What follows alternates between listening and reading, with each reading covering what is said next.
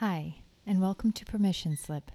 I'm your host, Michelle Akaras, and I would like to give you permission because maybe you've been waiting for it, but more importantly, because the world is waiting for you. Hey, and welcome back. I'm Michelle Akaras. I'm recording today's episode from a little island in the Aegean Sea in my makeshift studio.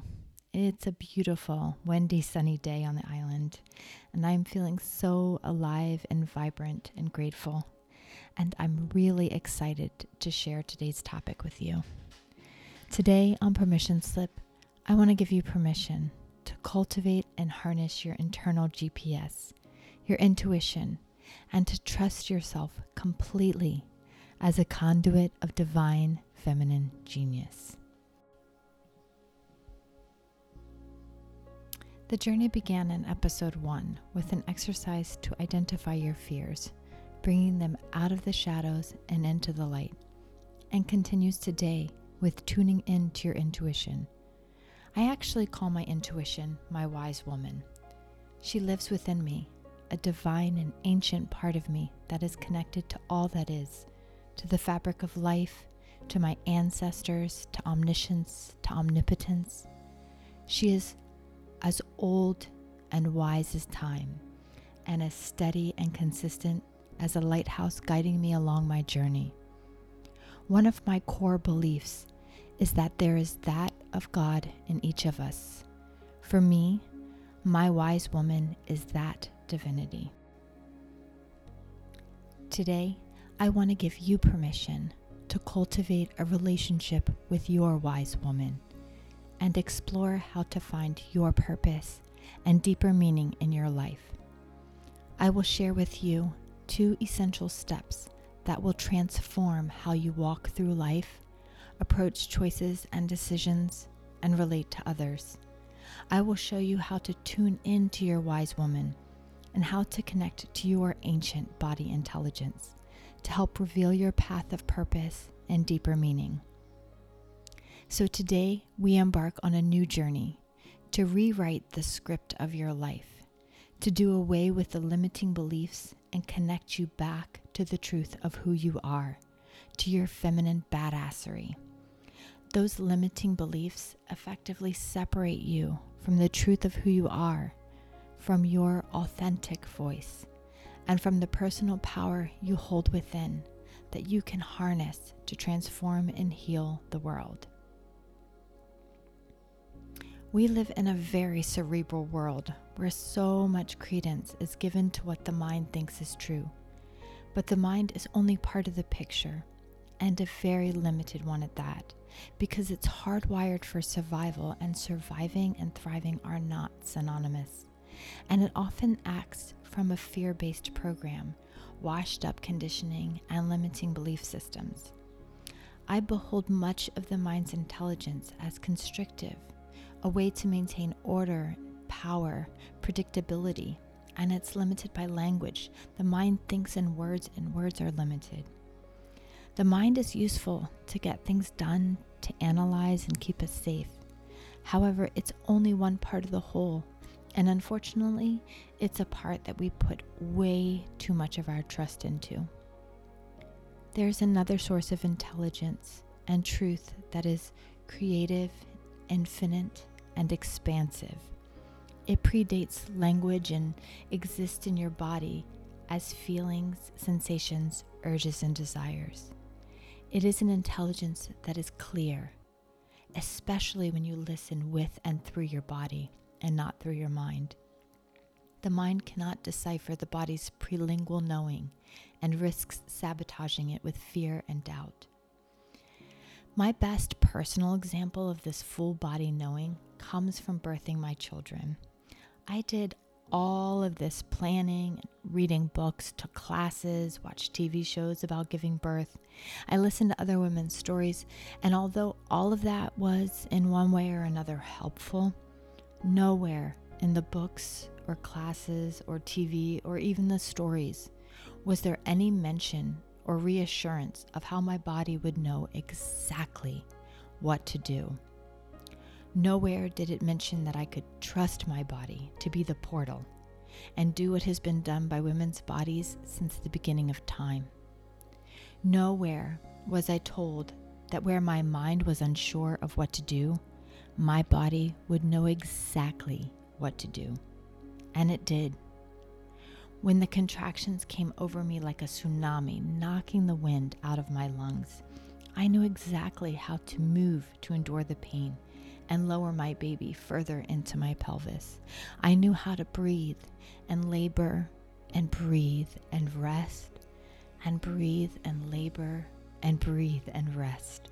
Like a sine wave with its peaks and valleys, like the ebb and the flow of the ocean's tides the waning and the waxing of the moon, the fertile and the bleeding phases, and the summer and the winter seasons, I knew this moment in my ancient body. Just as the flower knows when to burst into blossom, and the caterpillar knows when to surrender to the chrysalis and when to emerge a butterfly. And the knowing had absolutely nothing to do with the books, the shows, none of it. All of that fell away instantly. Yet I was never told about that wild, wise woman who showed up in full regalia, a warrior woman, fierce, unwavering, and unapologetic. I know that this wise woman walks with me every day. She who is ageless and all knowing and connected to all that is and is always with me. She is my intuition, my internal GPS, my wise woman. She is the pain I feel in my womb every time one of my children get hurt, get hurt. That's how connected I am to them and to my body 10 years after my last son was born. The connection is timeless. She speaks to me in sometimes small ways and sometimes big, every single day. And the reason she speaks is because I listen. And I didn't always. Even after childbirth, there was a gap of time and more personal growth and learning before I tuned in. And even now, there are moments when I miss the mark and hear but don't listen or tune out completely. But I intentionally cultivate this relationship with my inner wise woman every single day. And it is through this cultivation, through the hearing and the listening, the heeding, that I am able to hear clearer and more often it is as if acknowledging through the listening and trusting, through the heeding, is reciprocated with more clarity, more direction, and more guidance. So, where do you begin? First, start with the small stuff. There are moments you'll recognize in your daily life when you'll see something, an everyday object, like, like a pen, for example, and something inside of you nudges you and tells you take the pen with you. In that moment, you have a choice because you always have a choice. You can listen to the nudge and pick up the pen and throw it in your bag, or you can dismiss it. Later, when you need the pen, you'll either have it or you won't. And if it's the latter, I can almost hear you saying, Dang it, I knew I would need that pen. So look for the nudges. They're slight, easily dismissed, but definitely noticeable and you will certainly remember if you choose to overlook them. When you listen and those small everyday examples, in the moments when you catch something before it falls or stop to check in although you aren't sure why, you're validating your intuitive, wise woman. And when she is acknowledged and appreciated, she reciprocates tenfold, lighting up your path as you go. And that brings me to the next point. Purpose reveals itself in the midst of doing.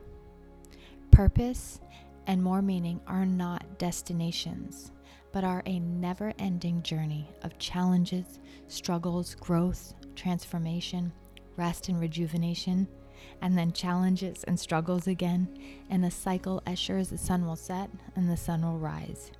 You are always becoming and becoming and becoming. You are always learning and growing you are always cycling. So, how do you know what the next step is? This is the great part. All that listening and trusting in those small ways, listening to the nudges and picking up the pen, that listening to your wise woman is working magic on you, tuning you in more and more. Or at least to me, it feels magical. You will know when something is the right thing for you because you will feel it. And in the same way, you'll know when something isn't right for you because you will feel it. Go towards joy always.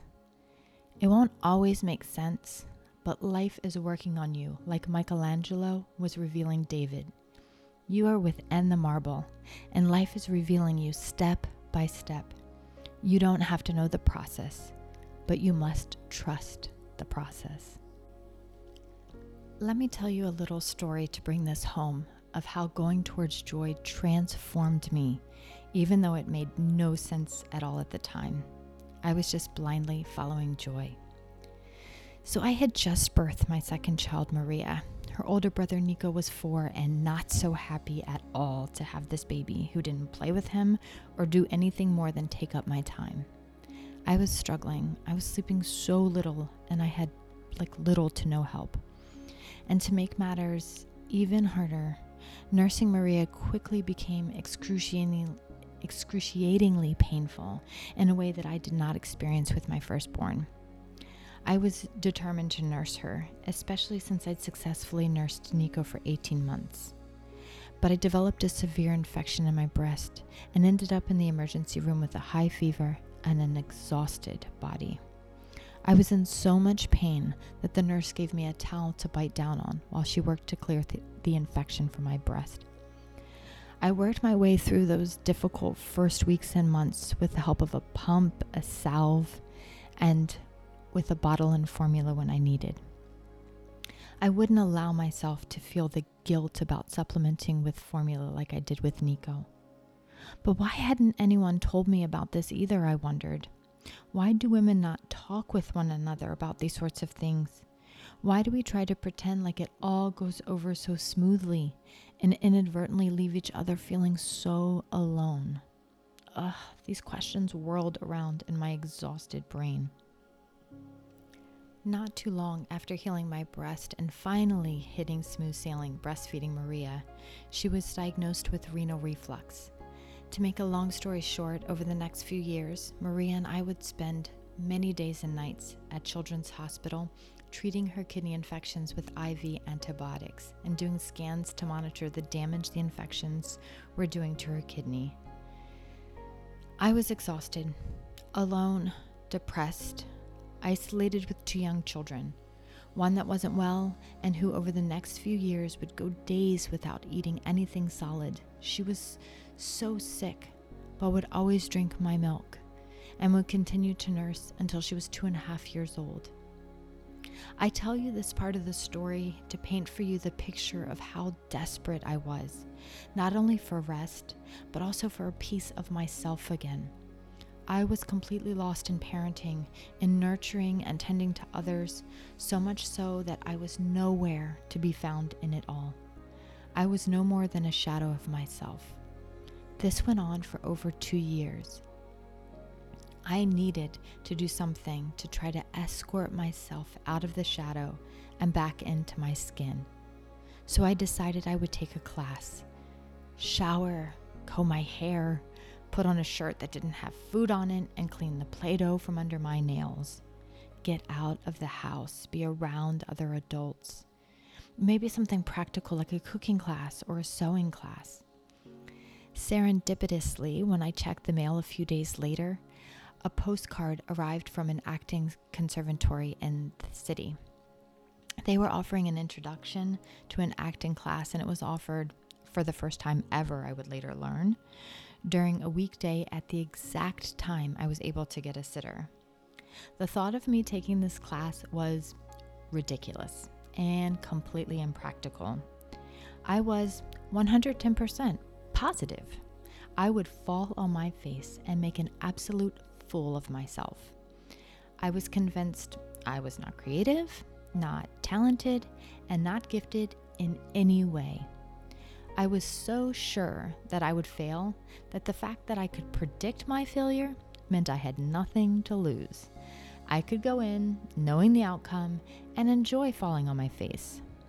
The thought of that adventure, no matter the bruised ego or skinned knee that was sure to ensue, made me feel oddly excited And for the first time in a long time, a renewed sense of joy welled up within me that came not from looking at my children, but came from being me.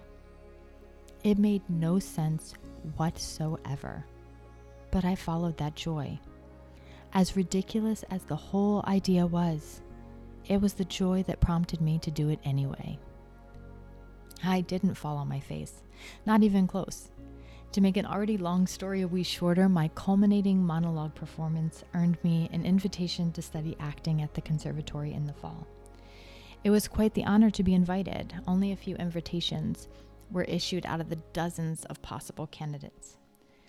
Now, I didn't end up studying at the conservatory, but what I discovered in that class about myself blew the lid off of everything I held to be true about who I was, what I was capable of, what this life had in store for me and for us all, and so much more. It broke the levee that contained who I thought I was and flooded me with a sense of possibility and a sense of awe. It Washed away my original limiting beliefs like a baptismal purification. It freed me from the weight so that I could fly.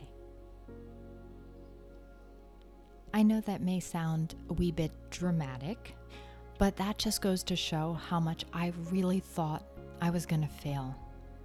That class showed me that I am so much more than had even been possible up to that point for me to imagine.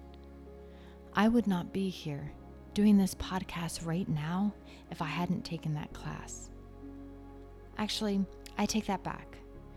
I'm confident that life would have given me other opportunities to get this new understanding. For all I know, it wasn't the first time the opportunity had been presented to me. As a matter of fact, I'm sure that it would have, because lessons continue to present themselves over and over again until the lesson is learned and the growth has occurred. You can count on that, and you can relax into that. If you miss an opportunity, it'll be back. It might present differently, but it'll be back. And if you keep seeing the same conflict or stress or situation show up in your life, know that is life working on you. Look for the lesson. Look for the, the way life is asking you to grow. Life will not give up on you. Have faith. Find the lesson. Listen, adjust, grow, evolve, or don't and resist and suffer and keep living the lesson in one way or the other until you choose to move from neutral back into drive. But a little bit of warning water that stays still stagnates and becomes toxic. Water that moves remains fresh. You are made up of mostly water. Flow. As crazy as an idea taking that acting class was for me, it felt right. It made me feel light and soft and excited and joyful in a giddy, holy hell kind of adventurous way. It didn't make sense, at least not to my brain, but it made all the sense in the world to my body, and I would only understand why through the journey. I had to trust and embark, and I'm so glad I did. If you're if you're feeling stumped about how to feel and decipher your intuition, try these two things. The first one is to give you a reference point, an easy reference point for how an untruth feels. Pick a food you don't like at all. Let's say it's pineapple on pizza. Now say to yourself, I love pineapple on my pizza. When you say it, you will feel the untruth the tightness.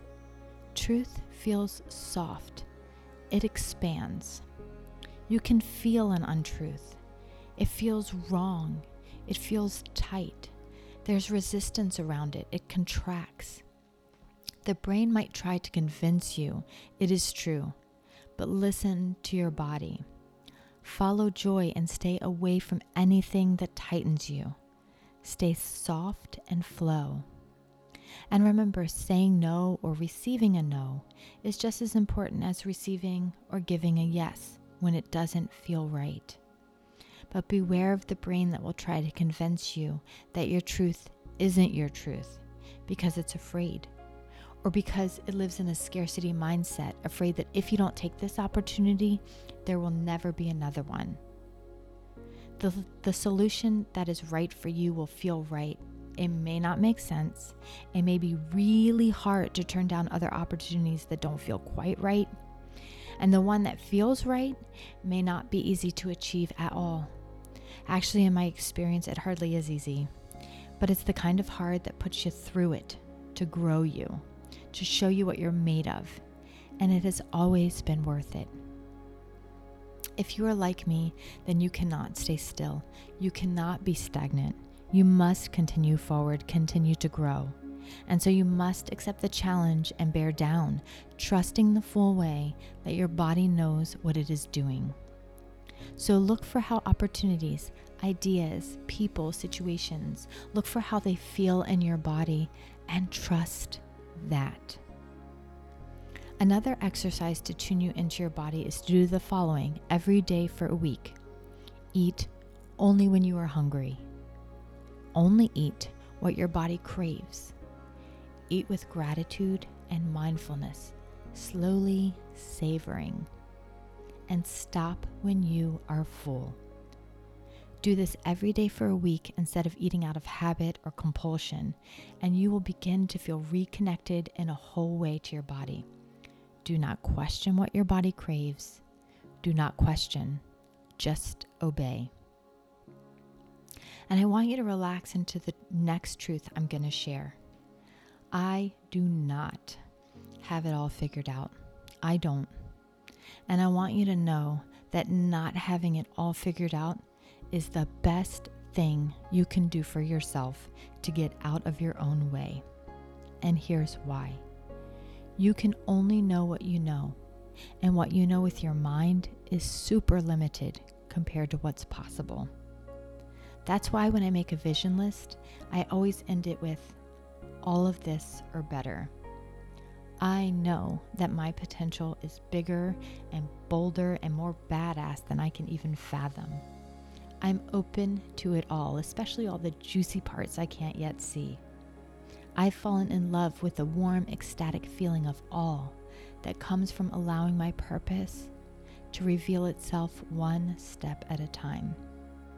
The unfolding is miraculous and a wonder to behold. The key is to keep taking the next step. The next step reveals the one after.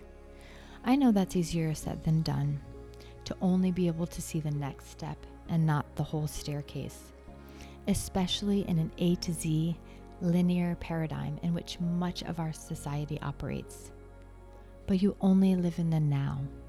Nothing else exists, so why worry your mind with what doesn't exist? You will prepare in the now, and the preparations will reveal the next step and the one after. You can make a plan that involves the whole staircase I will just warn you that while we make plans, life happens. Try not to be too invested in or too attached to the plans you are making. What's in store for you is revealed through your wise woman is your greatest plan.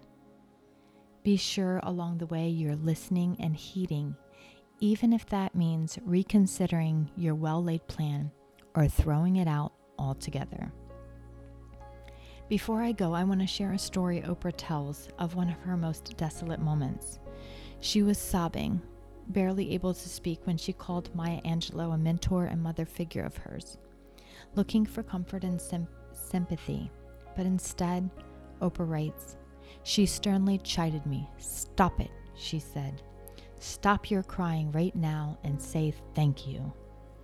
Why would I say thank you for this? Oprah asked. Say thank you because you know God and you know He put a rainbow in every cloud. The rainbow is coming. Say thank you even though you can't see it, it's already there. I understand all the no's and rejections I receive to be rainbows in the clouds. I trust my wise woman, and I trust that the universe has my back and leads me to my highest potential and with my best interest at heart always. Trust. Listen. Take the next step. Continue to trust. Continue to be awake and aware. Give yourself permission to listen and trust your intuition and your body. It's counter to the way the world operates, but look around. The way the world is operating has gotten us into a pretty big mess. This knowing doesn't just reveal your purpose, it speaks to every part of your life, including how to best care for yourself and give yourself what you need to help you thrive as you move along your path. Listening and heeding your intuition also hones your ability to listen to and decipher the intelligence of your body, including how to best care for yourself to prevent illness or disease. And because the body speaks in feelings and sensations, as you deepen your relationship with your intuition, you become more empathic, sensing and sharing the feelings of others, and you become sensitive to energy around you. It improves your full body presence and your awareness. Listening to your intuition will wake you up and tune you in all the vital parts of your personal transformation. Thriving as an empath deserves its own episode, and I'll do one for sure. Because as you walk this path and give yourself permission to tune into your wise woman and listen to your body, as much as, or I would advise more than you listen to your mind, your gifts as an empath will awaken. And I have learned in many ways the hard way that being an empath requires radical self care. So keep an eye out for more on that in an upcoming episode. I trust that listening to my wild woman and following the knowing she reveals is my highest purpose. And following this purpose has the potential to change the world. I would love to hear from you about this episode. What do you do to hone your intuition? And how has listening to your intuition changed your life? Have you found there to be challenges in heeding or listening to your intuition, head over to michelleakaras.com. That's Michelle with two L's, A K A R A S.com, and sign up to receive an invitation to access the private Facebook group, Evolving Women's Sisterhood, where you can join the discussion for this episode and receive insider tips, meditations, offers, etc., that aren't available anywhere else. I hope this episode brings you closer to your truth, to your voice, and to your sense of personal power, and helps you to cultivate a relationship with the ancient intelligence you carry within you. Listen and trust, and you will be guided. Until next time, I raise my glass to you and your feminine genius. Bye bye.